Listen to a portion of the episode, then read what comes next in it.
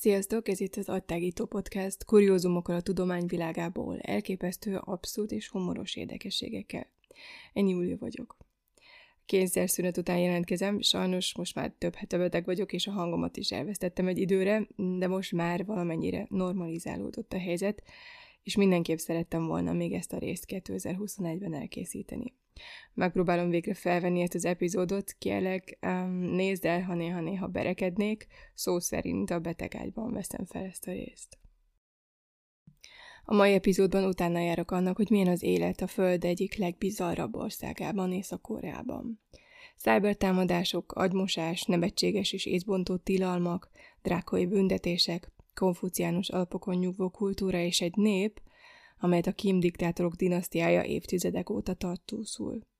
Ebben az epizódban bekukkantok egy olyan társadalom kulisszái mögé, amely a világ többi részétől elszigetelten él, amelyről őrültebbnél őrültebb hírek keringenek, és amely mégis makacsul, földi paradicsomnak tekinti önmagát.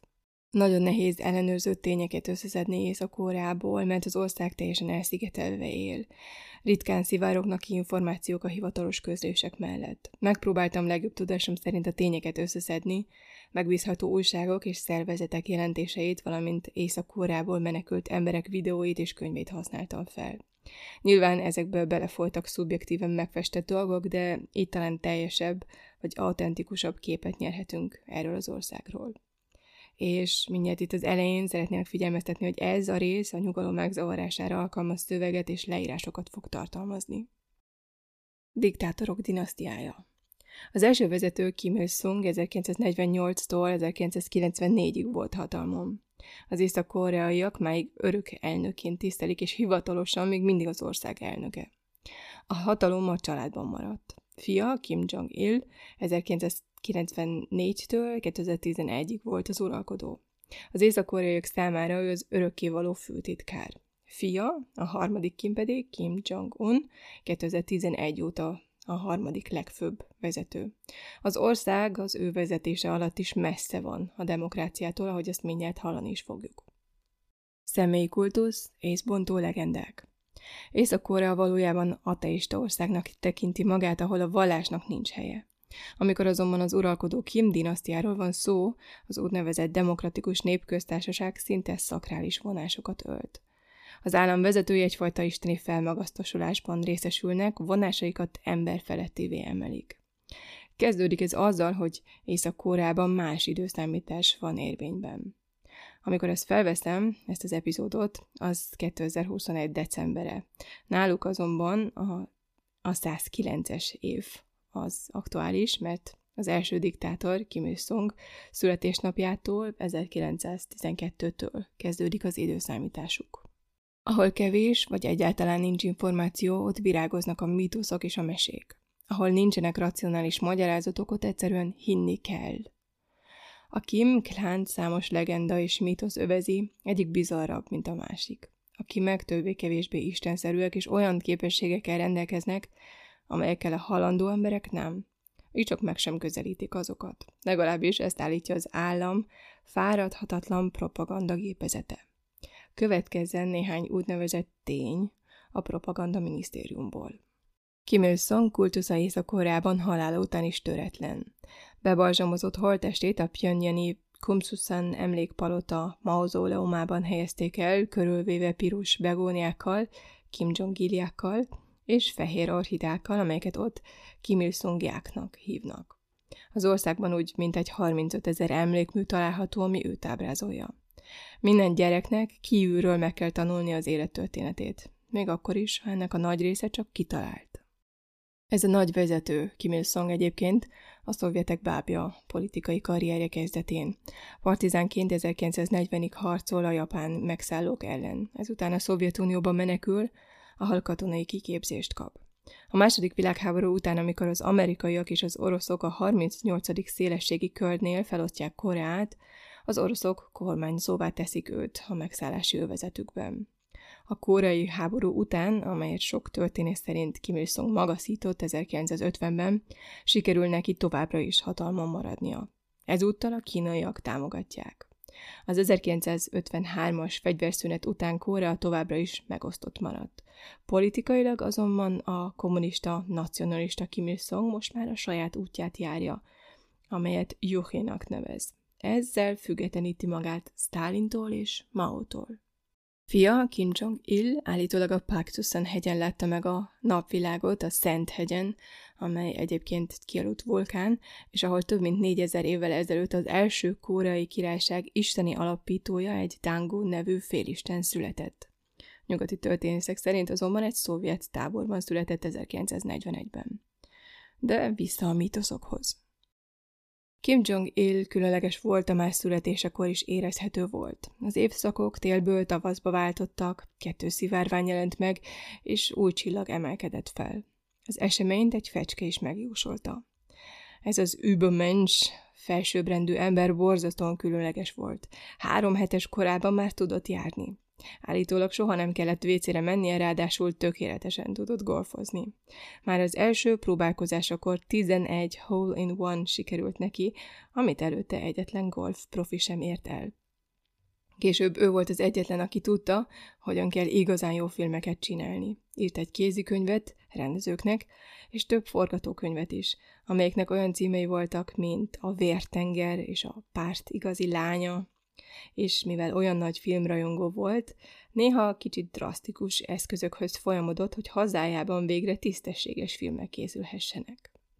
Az 1970-es években utasította a csatlósait, hogy raboljanak el két dél-koreai rendezőt és néhány színészt, és kényszerítette őket, hogy készítsenek egy észak-koreai Godzilla változatot. De még ez sem minden, úgy látszik, hogy aludnia se kellett neki soha, mivel három év alatt nem kevesebb, mint 1500 könyvet publikált. Eközben hat operát is komponált, és nyilván nem akármilyen operákat, a hivatalos propaganda szerint a legjobbak közé tartoznak, amit az emberiség valaha hallott. Vezényelni is tudott természetesen, azt is tökéletesen. És ha azt hiszed, hogy ennyi volt, akkor tévedsz. A kulináris területeken is jeleskedett, és feltalálta a hamburgert de ez a tehetséges ember még az időjárás is képes volt befolyásolni, ha kellett.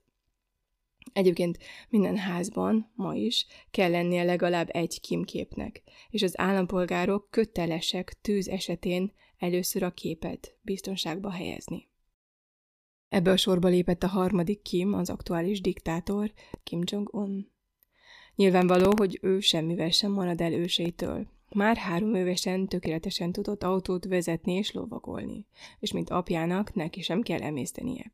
Olyan keményen dolgozik, hogy minden energiáját elégeti, és nem kell semmit sem kiválasztania. Örökölte apja zenei képességeit, ráadásul apját a sportsikerekben is felülmúlja. Kilenc éves korában megnyert egy regattát a jachtjával. Nemrégiben pedig megmászta az ország legmagasabb hegyét, a 2750 méter magas Szent Paktu hegyet hóban, lakcipőben és anélkül, hogy megiszadt volna. Martin Benninghoff a Der Spieler, azaz a Játékos című könyvében szerintem nagyon találóan írja le Kim Jong-unt, és most idézek tőle. Az újságírók és megfigyelők számára Észak-Korea a népszerű kuriózum kabinet. A médiákban az abszurditások, a bizarságok mellett sorakoznak, és mindezek közepén ott ül az őrült, kövér kölök, a betonfrizurás Joker, Freakistan főnöke, Kim Jong-bum, aki a nemzetközi szintéren is tökéletesítette elődei stratégiáit. Háborúval és megtollással fenyeget, amint alkalom adódik rá. Újra közeledik, engedményeket tesz, jó szándékú megállapodásokat köt, megszegi azokat, ezért a tárgyalópartnert hibáztatja, ismét háborúval és bosszúval fenyegetőzik. Azonban úgy tűnik, hogy a világ fokozatosan rájön, hogy Kim Jong-un valójában nem karikatúra, és nem egy viccfigura, hanem egy valódi politikus, akinek van némi stratégiai tehetsége. Ő egy szerencsejátékos, akinek kevés esélye van a győzelemre, de a végtelenségig elhúzza a játékot, hogy időt nyerjen. Ez is egy tehetség. Most decemberben már teljes egy évtizede van hatalmon, és úgy tűnik, itt az idő a saját kultuszra. Új szelek fújnak Észak-Koreában. Itt a Kim Jongizmus. Pillanatnyilag még nem ismertek teljesen a részletek, de úgy tűnik Kim Jong-un azt szeretné, ha a családja körüli személyi kultusz önmagára korlátozódna, fókuszálna. A hírek szerint Kim Jong-un lesz az egyedüli legfelsőbb vezető. Ezt a címet eddig, ahogy már említettem, nagyapja, Észak-Korea örök elnöke viselte, halála után is. Egyúttal, vagy mondhatnám egy szuszra, a diktátor azt is megtiltotta az alatvalóinak, hogy a gyerekeiknek az ő nevét adják. És ha már itt tartunk, akkor folytassuk is a tilalmakkal. Őrület, de tilos a nevetés. Legfrissebb hír Pyongyangból. Kim Jong-il halálának tizedik évfordulója alkalmából új rendeletek születtek. 11 napon keresztül különleges gyászidőszak van érvényben. A lakosság számára a szabályok ebben az időszakban szigorodnak. Tilos nem csak bevásárolni, alkoholt inni, hobbit űzni, születésnapi partit vagy esküvőt szervezni, de nevetni is. Ami nonsensnek hangzik, az a szomorú valóság, és amit igencsak szigorúan kontrollálnak.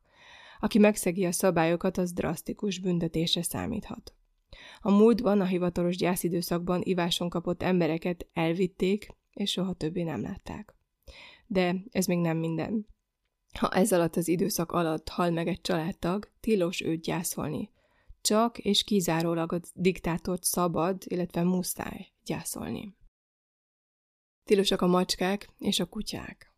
Kim Jong-un hivatalos bejelentése szerint 2020. júliusától Észak-Koreában bűncselekménynek minősül a kutyák és a macskák háziállatként való tartása. Az indoklás szerint a háziállatok tartása dekadens és búzsol. A fővárosban minden kutyát és macskát összegyűjtöttek. Hogy mi lett a sorsuk, erről nincsenek pontos információk. Több média jelentés szerint azonban a kutyákat és macskákat megölték és fogyasztásra szánták. A cél állítólag az élelmiszerhiány ellensúlyozása volt. Az állattartók pedig nem tudtak ezzel ellen fellépni, mert a négylábúaknak nincsenek jogaik a kelet-ázsiai államban. Egyébként úgy jó négy évvel ezelőtt Észak-Korea már népszerűsítette a kutyafogyasztás állítólagos egészségügyi előnyeit.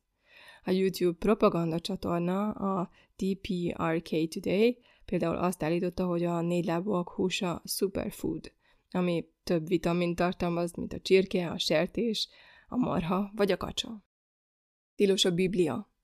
Hivatalosan a törvény 68. cikke szerint vallásszabadság van, amennyiben az nem hoz idegen erőket az országba és nem veszélyezteti az ország társadalmi rendjét.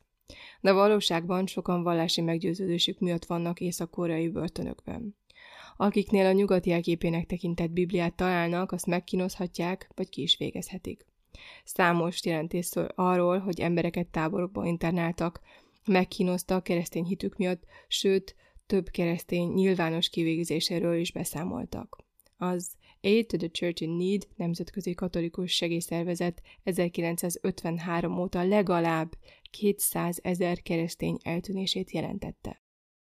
A második világháború után és a koreai háború alatt az összes templomot lerombolták, a legtöbb papot és szerzetest kivégezték vagy táborokba internálták.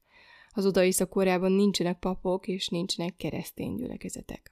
Kontrasztként szolgál az a négy templom, amelyeket 1988 óta építettek külföldi adományokból, bár feltehetően azért, hogy a vallásszabadság látszatát keltsék, amit alátámasztani látszik az, hogy kizárólag csak külföldi látogatóknak mutatják be őket. Tilos a szarkazmus. A Kim Jong-unra, az őseire vagy a rendszerére tett szarkasztikus megjegyzések szentségtörésnek számítanak. Az Amerika hibája kifejezést például betiltották. Ezek a kijelentések észak szembeni ellenséges cselekedetnek tekintendők, és börtönbüntetést, kényszermunkát vonhatnak maguk után. Tilos kísérő nélkül egy lépést is tenni. Külföldi utazók soha, de soha nem utazhatnak Észak-Koreában helyi idegenvezetőn kísérete nélkül, sőt, a hotelt se hagyhatják el. Aki nem engedelmeskedik, azt a rezsim kémgyanúsnak tekinti. Minden turista kap legalább egy idegenvezetőt maga mellé, aki megismerteti a szabályokkal, és figyel, hogy be is tartsák őket. Az is meg kell említeni, hogy azok, akik nem tartják be a szabályokat, nem csak magukat sodorják veszélybe, de a kísérő szemét is megbüntethetik kémkedésben való segítkezésért. Tilos a blue jeans. Ha Észak-Koreában vennél is egy farmert, az a farmer mindig fekete lesz, mert a blue jeans, a kék farmer tilos, mert a rezsim szemében a világ imperializmus testesíti meg. Skinny jeans, tehát a szűk farmer, szintén fekete listás. Tilos a tiszteletlenség. Az államalapító Kim Il-sung és fia Kim Jong-il emlékművei és szobrai mindenütt jelen vannak és az észak-koreaiak állampolgári kötelessége, hogy mélyen meghajoljanak a hatalom emlékművei előtt. A turistáktól is elvárják ezt, ha nem hajolsz meg, vagy nem elég mélyen, az tiszteletlenségnek minősül és börtönt von maga után. Mindenkinek, aki fényképeket vagy videókat készít a híres Mansudae emlékműről, jó néhány dologra oda kell figyelnie. Kim Il-sungnak és Kim Jong-ilnek a szobrai csak együtt fényképezhetők. A képen tetőtől talpig látszódniuk kell. A kép nem vághatja ketté például a szobor testét, és a szobrokat nem szabad hátulról fényképezni. Ezek a szabályok elvileg a Kim Jong-un és ősei emlékművei vagy képei körüli viselkedésre is vonatkoznak. Fényképezés egyébként is nagyon kényes téma a paranoiás észak-korában. Általános és teljesen megszokott dolog, hogy a kamerán vagy az okos telefonon levő fényképeket a vámtisztviselők ellenőrzik. A katonai személyzetről és létesítményről készült fényképek szintén tilosak. Nem készíthetsz fotókat, amelyek Észak-Korea imidzsét rombolnák. Tilos a szegénységet lefényképezni, a láthatóan csontsovány embereket, vagy azokat, akik nincsenek jól felöltözve. De ez még nem minden. A Kim Jong-unt ábrázoló fényképeket nem szabad félbehajtani. Ez vonatkozik az észak-koreai újságok címlapjára is, amelyen az államfőt ábrázolják. Az újságot ezért különleges módon kell hajtogatni, hogy ne vonja magára a helyi hatóságok haragját. Észak-Koreának összesen 12 újságja és 20 folyóirata van, amelynek mindegyike kizárólag a fővárosban jelenik meg. Bár az alkotmány kimondja a sajtó és vélemény nyilvánítás szabadságát, a valóságban ez nem létezik. A rezsim nagyon-nagyon szigorúan ellenőriz minden kiadványt. Gondolom nem meglepő, de az emberek nem olvashatnak külföldi újságokat. Tilos a hajfestés. Az észak csak bizonyos számú jóváhagyott frizura közül választhatnak. Pyongyang fodrász szalonjaiban olyan képek láthatóak, amelyeken a Kim Jong-un által elfogadhatónak tartott frizurák szerepelnek. Ha érdekel, akkor megnézheted az Instagram oldalamon. Az észak-koreai állam 18 frizurát engedélyez a nőknek és 15-öt a férfiaknak. A hajfestés tilos. A férjezetlen nőknek szabad hosszú hajat növeszteni, a férjezeteknek viszont rövid haj előírt. Egyébként Észak-Koreában a piercingek sem engedélyezettek. Fun fact, a férfiaknak engedélyezett 15 frizura közül egyik sem passzol Kim Jong-un hírhet frizurájához. Az államfő ikonikus frizurája úgy tűnik a nagy közönség számára tabu. Tilos a rezsim kritika. Észak-Koreában a legjobb, ha megtartod magadnak a politikai nézeteid. Szó szerint életveszélyes az ottani politikai rendszert becsmérelni. A turistáknak tilos propaganda anyagokat eltávolítaniuk, és nem szabad becsmérlő megjegyzéseket tenni az uralkodóról, kultúráról vagy az országról. És hogy ez mennyire komoly, azt jól mutatja Frederick Otto Warmbier, egy amerikai egyetemista szörnyű esete. Az óvatlan cselekedeteknek ebben az államban végzetes következményei lehetnek, és ez alól a turisták sem mentesülnek. És hogy ez mennyire nem vicc, és nem opcionálisak, ezek a tiltások azt jól mutatja Otto Warmbier esete, akit 2016-ban tartóztattak le, mert állítólag ellopott egy propaganda plakátot, ami államellenes bűncselekménynek minősült. 2016 márciusában egy koncepciós pert követően 15 év kényszermunkára ítélték. Otto 17 hónapig volt börtönben, ebből 15 hónapot kómában töltött. 2017. június 13-án idézőjelben humanitárius okokból vegetatív állapotban éberkómában a Phoenix Air mentőgépével repítették haza, és ott azonnal kórházba szállították. A 22 éves Otto Warmbier ekkor már nem reagált a beszédre vagy a felszólításokra, és egyáltalán nem mutatta elét annak, hogy tudatában lenne a környezetének. A Pyongyani vezetés közölte az amerikai diplomatákkal, hogy Warmbier botulizmusban, ami az ételmérgezés egy súlyos formája, betegedett meg. Miután bevett egy altatót, Wormbir állítólag nem ébredt fel, kómába esett. Nagyon röviden az éberkómáról. Az éberkóma vagy Apelük szindróma egy neurológiai állapot, amelyet az agy súlyos károsodása okoz. Itt a teljes agyvelő, vagy annak nagyobb részeinek funkcionális kiesése áll fenn, míg a köztes agy, az agytörzs és a gerincvelő funkciói sértetlenek maradnak. Ennek eredményeképpen az érintettek ébernek tűnnek, de minden valószínűség szerint nincsenek tudatuknál, és csak nagyon korlátozottan tudnak, ha egyáltalán, kommunikálni a környezetükkel. A New York Times szerint az amerikai külügyminisztérium olyan hírszerzési jelentéseket kapott, amik szerint az észak-koreai fogságban ott többször megverték és borzalmas kínzásoknak vetették alá. Otto hat nappal a hazaérkezése után meghalt. Halálának oka súlyos anoxiás enkefalopátia volt, ami az agy oxigénhiány okozta károsodása, amelyet nem kevesebb, mint négy percig tartó oxigénhiány okozhatott, de hogy konkrétan waterboarding, vízzel való kínzás, áramütés, öngyilkossági kísérlet volt-e, hogy beadhattak neki valamit, amivel annyira leszedálták, ami miatt egy időre, méghozzá elég hosszú időre leállt a légzése, ezt valószínűleg sohasem fogjuk megtudni. De térjünk vissza az észak-koreai mindennapokhoz. Következzen néhány egyéb aspektus a mindennapi életből. Hitelkártyák és pénz. Ha a turistáskodnál észak-korában nem áll tudni, hogy hitelkártyákat nem fogadnak el. Csak készpénzes fizetés lehetséges euróban, dollárban vagy ilyenben. Pénzkiadó automaták nem léteznek. Élelmiszerboltok. Az állami élelmiszerboltok gyakran még mindig úgy néznek ki, mint a volt NDK-ban. Az árukínálat nagyon szerény. Számunkra normális alapélelmiszerek is gyakran hiányoznak, vagy megfizethetetlenek. A főváros kiválasztott szupermarketeiben azonban még japán import termékek is kaphatók. És 2009-ben a fővárosban megnyílt az első olasz étterem, ahol pizzát és tésztát tehet az, aki megengedheti magának. Internet.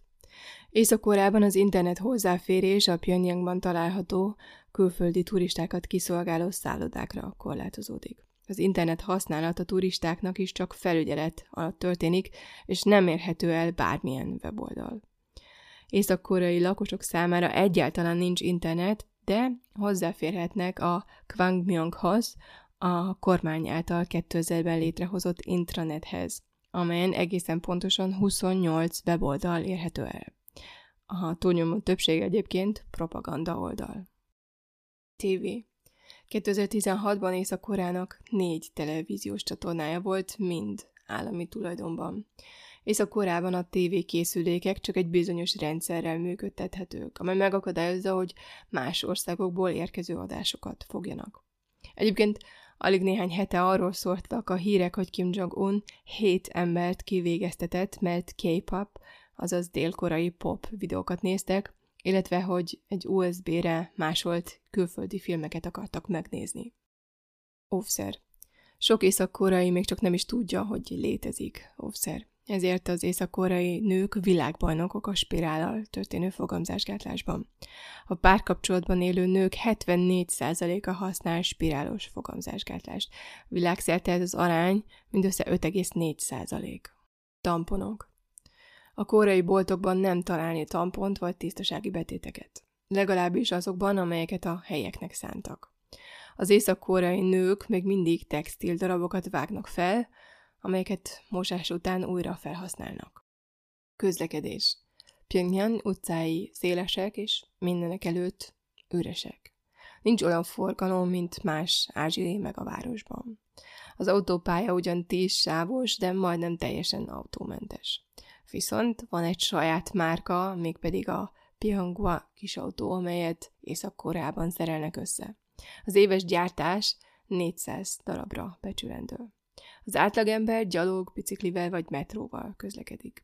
Két föld alatti vonal van a városban. A szerelvények egyébként kiselejtezett, átfestett berlini metrók.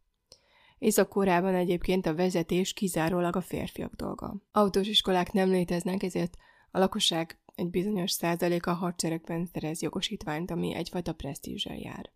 csak a különösen tiszteletre méltó és befolyásos állampolgárok kapnak autót, de még a fővárosban is alig látni sárga magánrendszámtáblával rendelkező autót. A kék rendszámtáblás állami kocsik a tipikusak. Pyongyang és az ország többi része. Még ha észak-koreai állampolgár is vagy, nem utazhatsz fel a fővárosba csak úgy. Különleges engedély kell hozzá, amit nagyon nehéz megkapni.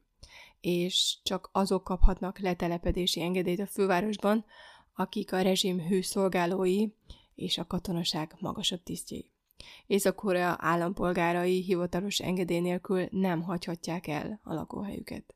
Továbbá a hatóságok határozzák meg, hogy hol élnek a polgárok, és hogy milyen foglalkozást fognak űzni. Köztudott, hogy a politikailag megbízhatatlan állampolgároknak például tilos Pyongyangban letelepedniük. Ez a korlátozás a látható testi fogyatékokkal élőkre is vonatkozik. A fővárosból kivezető úton rendőrségi ellenőrző pontok vannak, ahol mindig igazoltatnak. Szabadidő. Pyongyangban van egy modern úszoda, a kiváltságos fővárosiak kedvenc találkozó helye. Vannak azonban a szabadidő eltöltésének más formái is. Például 28 vidámpark van. Más kérdés, hogy nem látogathatja őket bárki. És a gyerekek? Nos, a kicsik néha katonaruhába öltöznek és játéktangokkal, vagy kartonból készült aranyos miniatűr rakétavetőkkel járják a várost. Mobiltelefon. Észak-Koreának ugyan van saját mobiltelefon hálózata, de nem lehet vele külföldre telefonálni. Pyongyangban még nagyon kevés embernek van mobilja, ezért a nyilvános telefonok előtt rendszeresen hosszú sorok vannak. Turistaként a saját mobiltelefonod Észak-Koreában gyakorlatilag használhatatlan, ráadásul nem szívesen látott. Még mindig gyakran elkobozzák a vámon. Ha engedélyt is kapsz a mobiltelefon használatára, akkor az észak-koreai mobiltelefon szolgáltatót kell használnod, és így egészen biztos ez abban, hogy a hatóságok minden hívást lehallgatnak. Áram. Egy fotó néha többet mond, mint a sok szó. A nemzetközi űrállomás által készített fénykép, amely a koreai félszigetet mutatja éjszaka, lenyűgözően bizonyítja ezt. Mert a félsziget csak egy része látható. Észak-Korea szinte teljesen sötét. Ezért az ország úgy néz ki, mintha egy nagy vízfelület lenne a sárga tenger és a japán tenger között. Csak a főváros látszik, ami kis szigetnek tűnik. Annak ellenére, hogy több mint három millió ember él ott. Ezt a fotót sok másikkal együtt posztoltam az Instagram oldalamon, ha érdekel, ott megtalálod. Gyász kötelezettség. Ha már említettem a nevetés betiltását, akkor szó kell essék arról is, hogy ez a fajta gyász kötelezettség nem új Észak-Korában. A helyeknek például kötelező hisztériában és könnyekben kitörni, amikor bejelentik egy észak-koreai vezető halálát. Elhunyt vezetők iránti nagy szeretetük jeleként. Amikor Kim Jong-il meghalt, száznapos gyászidőszak következett, amely alatt a főváros utcáit síró tömegek árasztották el. Azokat a polgárokat, akik nem jelentek meg a gyászszertartásokon, vagy nem tűntek elég szomorúnak a rezsim számára, átnevelő táborokba deportálták, sokukat soha többé nem látták. Koporsóvívők Nyolc ember vitte Kim Jong-il koporsóját végső nyughelyére 2011. december 28-án, ami a különleges rangjel volt. Egy nappal később fia, Kim Jong-un, átvette Észak-Korea vezetését. És ezzel egy sorozat vette kezdetét. És a nyolc ember közül, akik a koporsót vitték, hetet kivégeztek, vagy azóta eltűntek. Már csak fia, Kim Jong-un, van életben. De nem ez az egyetlen ilyen eset. Hogy megmutassa, mire képes, Kim Jong-un könyörtelen tisztogatásba kezdett, és megszegte az utolsó szabályt, ami addig érinthetetlen volt, miszerint a család szent. 2013-ban kivégeztette saját nagybátyját, Jang Song Talket. A Wenwei Po című kínai újság 2013. december 12-én számolt be arról, hogy Kim Jong-un nagybátyját öt segítőjével együtt levetkőztették, és egy hatalmas ketrecbe zárták, amiben 120 kutya volt, amiket előtte napokig nem etettek. Ezt a kivégzési módszert Guan Yu-nek nevezik. Az etetés, idézőjelben, állítólag egy órán át tartott. Az, hogy a kivégzés valóban így történt az vitatott. Az idézett Wei Po nem feltétlenül tekinthető a legmegbízhatóbb forrásnak. A kutyás verziónak ellentmond az is, hogy a dél-koreai titkosszolgálat légvédelmi ágyúval történő kivégzésről számolt be, ami úgy tűnik nem bizarr vagy ritka módja ott a kivégzésnek. Másfelől a kutyás változat mellett szólhat, hogy a nagybácsit Pyongyang hivatalos ítéletében, idézem, kutyáknál is rosszabb söpredéknek nevezték. Hogy mi történt azon a fagyos decemberi napon, talán mi, itt nyugaton, soha nem fogjuk megtudni. Kim Jong-un hatalomra kerülése utáni két évben több nyilvános kivégzése került sor, mint az azelőtti évtizedekben bármikor. A nagybátyja esetében pedig Kim nyilvánvalóan meg akar győződni arról, hogy a hatalmát nem fenyegeti veszély. Az ilyen és hasonló tettek igencsak gyakoriak Észak-Koreában. Kim Jong-un saját tolmácsát koncentrációs táborba küldte, mert állítólag nem megfelelően fordított. Egy volt mezőgazdasági minisztert pedig légvédelmi ágyúval lövetett le. Kasztrendszer. Az állami vezetés a lakosságot háromszintű kasztrendszerbe sorolta be. Ezt a rendszert az 1950-es évek végén vezették be, a Mao Zedong idején Kínában létező rendszer mintájára. A, hár, a rendszer három csoportja, a baráti erők, a semleges erők és az ellenséges erők. Az ellenséges erők, azaz a legalacsonyabb osztályba tartoznak, a Dél-Koreába diszidáltak családtagjai, a szocializmus előtti vállalkozók és a japán gyarmati hatóságok egykori alkalmazottai és családtagjaik, és természetesen a foglyok és családtagjaik, valamint a Kim, Kim Il-sung uralmát ellenző párttagok és családjaik. Nekik egyébként az 1950-es évek óta tilos a nagyvárosokban, az államhatár és a tengerpartok közelében tartózkodniuk, és az 1990-es évek óta ez a csoport már egyáltalán nem kap semmilyen élelmiszerjegyeket vagy bármilyen más juttatásokat. A barátok osztályába tartoznak a párt káderek és családjaik, valamint a japánok elleni harc és a koreai háború mártírjainak családjai, akik különleges kiváltságokat élvezhetnek, juttatásokat kapnak. Turisták. A turisták minden lépését az állam figyeli, és minden engedély nélküli tevékenységet azonnal kémkedésnek minősítenek. Ez gyorsan bajba sodorhat a rendszernek dolgozó idegenvezetőknek köszönhetően. Az idegenvezetők gyakran, szinte mindig legalább párban jelennek meg. Itt tudják ellenőrizni a vendégeket és egymást. Évente maximum 20 ezer turista jön Észak-Koreába, és ezek közül is legalább 10 ezer kínai állampolgár. Pleasure Squad Kipumjo. A Kipumjo különböző fordításban élvezett brigádot vagy örömosztagot jelent. A legfelsőbb vezető által fenntartott, állítólag mintegy 2000 nőből és lányból álló csoport, amely a koreai munkáspárt magas rangú tisztviselőinek és családtagjaiknak, valamint alkalmanként magasrangú vendégeknek nyújt főként szexuális élvezetet és szórakozást. A lányokat az ország egész területéről toborozzák a kormány kritériumai szerint, amelynek egyébként egyike, hogy szűzeknek kell lenniük. A lányok nem mondhatnak nemet, ha a választás rájuk esik. A kiválasztás után szigorú képzési időszakon mennek keresztül. A Kipumjo tagjai úgy 22-25 éves korukra hagyják el a csoportot. Ezt követően gyakran adják őket férjhez, az észak-koreai elit tagokhoz. A korábbi Kipumjo tagságokat titokban tartják. Emberi jogok az észak-koreai rezsim által elkövetett bűncselekmények a nácik, az apartheid rezsim és a vörös kmerek bűneihez hasonlíthatóak. Ezt Michael Kirby, az ENSZ emberi jogi tanácsa által felkért szakértői bizottság vezetője jelentette ki 2014-ben.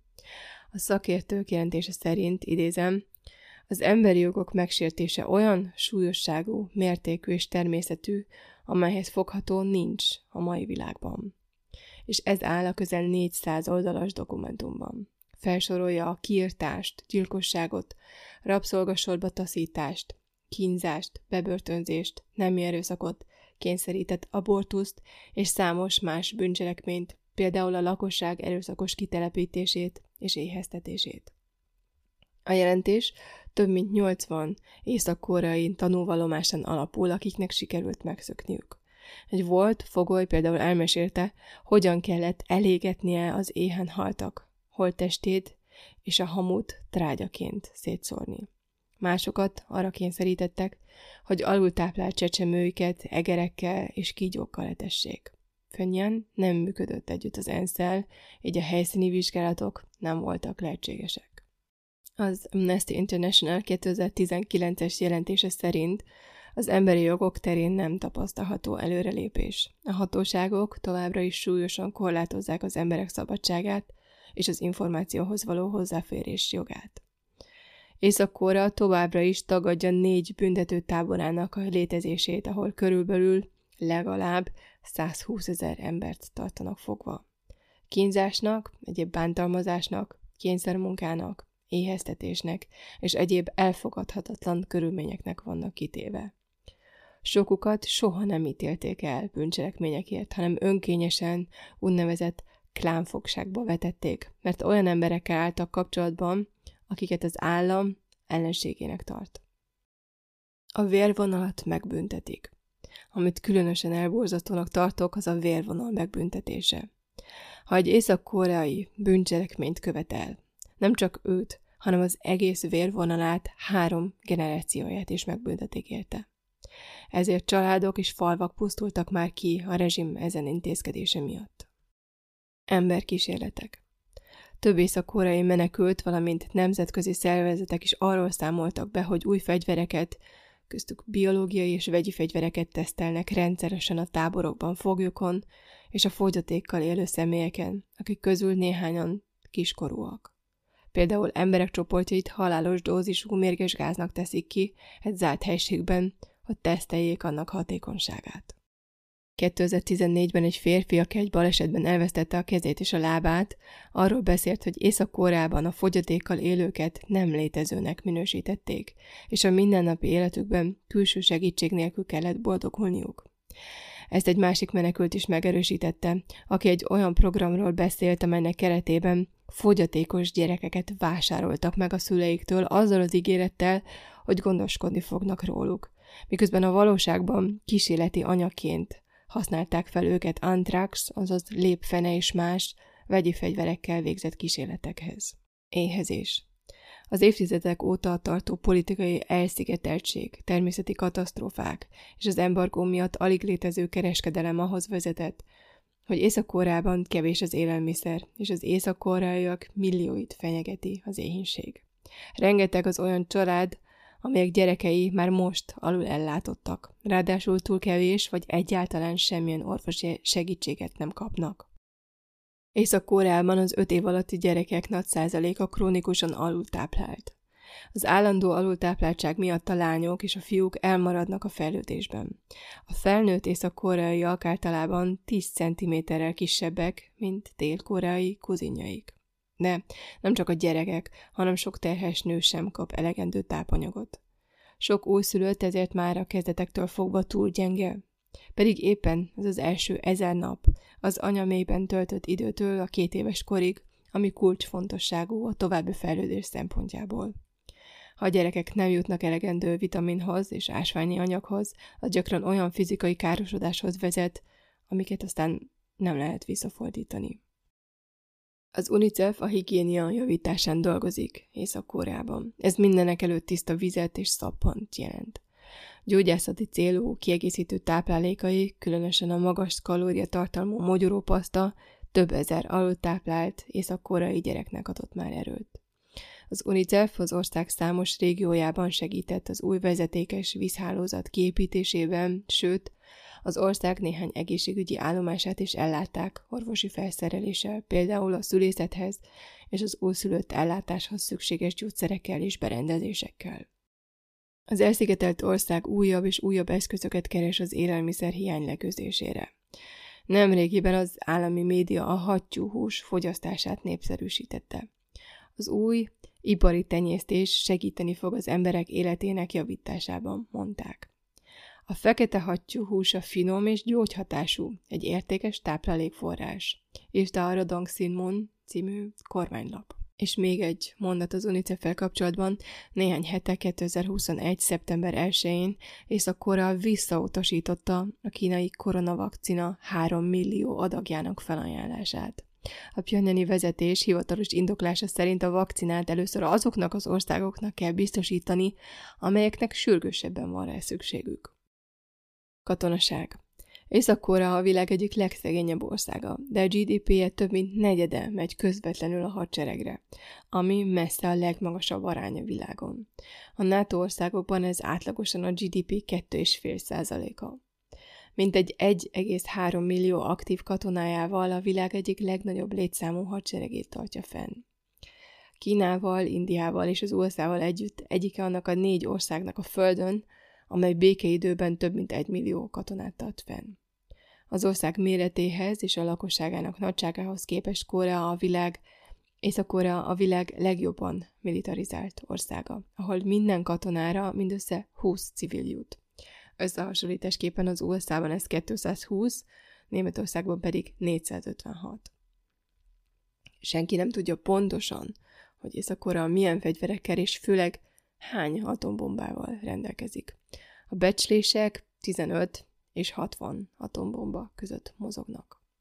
A 121-es iroda a 121-es iroda az észak-koreai hírszerző szolgálat egyik alosztályának neve, amely titkos háború elnevezés alatt cyber hadviselést folytat.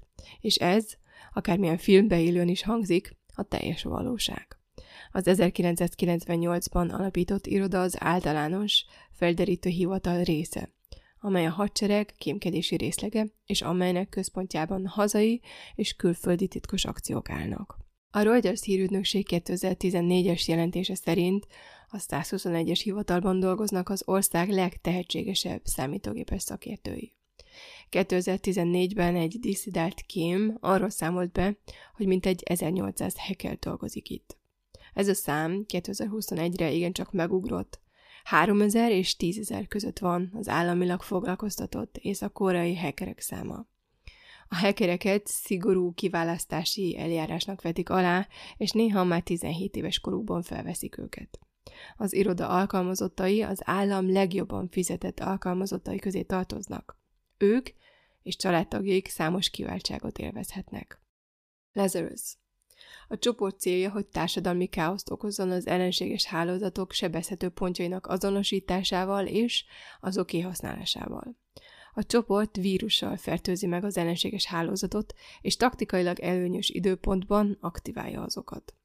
A legtöbb esetben a vírus aktiválása a fertőzött rendszerek megzavarásához vagy megsemmisítéséhez vezet. Talán hallottál a WannaCry támadásokról. Az amerikai hadsereg ezt, a 2016-os 17-es támadás sorozatot a Lazarusnak tulajdonítja. A csoport egyik tagja az észak-koreai Jin Hyok Park, akit az FBI évek óta köröz, és aki állítólag részt vett többek között a Sony Pictures elleni támadásban. 2014. decemberében a Sony Pictures ideiglenesen leállította a Kim Jong-un észak-koreai vezetőt parodizáló The Interview című film amerikai mozi bemutatóját, mert a Sony Pictures számítógépei hacker támadás célpontjai lettek, amelynek során belső adatokat, köztük bizalmas személyzeti információkat loptak el. A hackerek fenyegető üzeneteket is hadtak a rendszereken. Egy észak-koreai televíziós szóvivő azonban kijelentette, hogy országa nem felelős a hacker támadásért. A szóvívő azonban elismerte, hogy a támadás igazságos cselekedet volt. John McAfee, a McAfee számítógépes biztonsági cég alapítója azonban a, az International Business Times-nak adott interjújában kijelentette, hogy kapcsolatban állt a Sony elleni támadás hackerjeivel, ismeri a nevüket, és garantálni tudja, hogy észak nem felelős ezért a támadásért. Bizonyítékkal eddig azonban még nem szolgált. A Los Angeles Times szerint 2009-től megosztott támadás folyik amerikai és dél-koreai weboldalak ellen. Egy 2011-es támadás például megpróbálta leállítani a dél-koreai hálózati műsorszolgáltatókat és bankokat.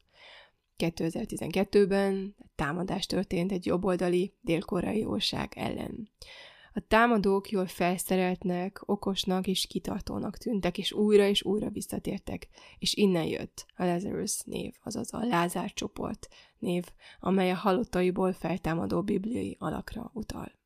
És végül esik szó az agymosásról, ami a totalitárius államok és szekták jellemzője. A teljes elszigeteltség és a laktanya udvari gyakorlatok, a saját hibák állandó beismerése, a rendszer propagandájának bemogolása és az új eszmékkel való indoktrinálás. Ezek azok a dolgok, amelyekkel az ember ellenállása megtörhető. Az ázsiai agymosás jelensége először az 1953-as korai háború után vált szélesebb körben ismerté. Akkoriban, amikor az amerikai katonák visszatértek az észak-koreai fogságból, észak-koreai elleni agresszióval vádolták a kormányukat. Az amerikai katonák egyfajta manipulatív pszichotechnika áldozatai lettek. És most idézném Gerhard Roth prémai agykutatót. Mindössze annyit kell tennünk, hogy az embereket létük legalacsonyabb szintjére sűjesztjük, megfosztva őket még a legalapvetőbb szükségleteiktől is. Az olyan kielégítő szükségletektől, mint az alvás, melegség, kommunikáció, étel, ital, név és identitás. Majd mentő kezet nyújtunk nekik, és akkor bármit elhisznek nekünk, amit kérünk. A látszólag racionális egónk egy ingatag konstrukció és az olyan totalitárius államok, mint Észak-Korea egyszerű receptet alkalmaznak a közösségi érzés és a konformizmus megteremtésére. Egyenruhába öltöztetik az embereket. Ez erősíti a mi érzését, és megszilárdítja a zsarnok erkölcsi tekintélyét. Az egyenruha a részvételt biztosít a hatalomban, de egyúttal alárendeltséget és engedelmességet is követel azáltal, hogy beleilleszkedik a hierarchiába. És ennyi volt az attágítás mára. Remélem tetszett a mai rész. És most, hogy már csak pár óra maradt 2021-ből, szeretnék neked köszönetet mondani, hogy velem töltöttél pár percet, hogy érdekelt, ami engem is érdekelt. Kívánok neked boldog új évet, és főleg egészséget, sok örömet, és egy könnyebb évet, mint amilyen a 2021-es volt. Remélem, hamarosan újra jelentkezem, addig is maradj szkeptikus. Maradj kíváncsi!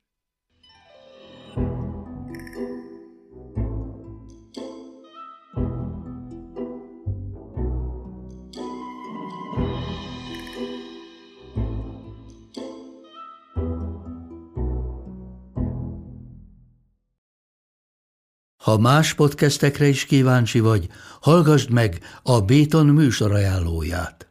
El tudod képzelni, hogy a podcastet, amit éppen most hallgattál, fél év múlva már a mesterséges intelligencia generálja? Mi sem. De ha érdekel, eljött már a gépek lázadása. Hallgass bele az Embertelen podcastbe. Orsós Lajos vagyok, a műsor házigazdája. Egyelőre még élőben. Egyelőre. Fedezzük fel együtt, hogyan ismerkedik, randizik, mesél és vitatkozik Betty és Péter, két teljesen mesterséges intelligencia. Lajos, a podcast címét mond még egyszer, Léci. Oké. Okay. Embertelen podcast.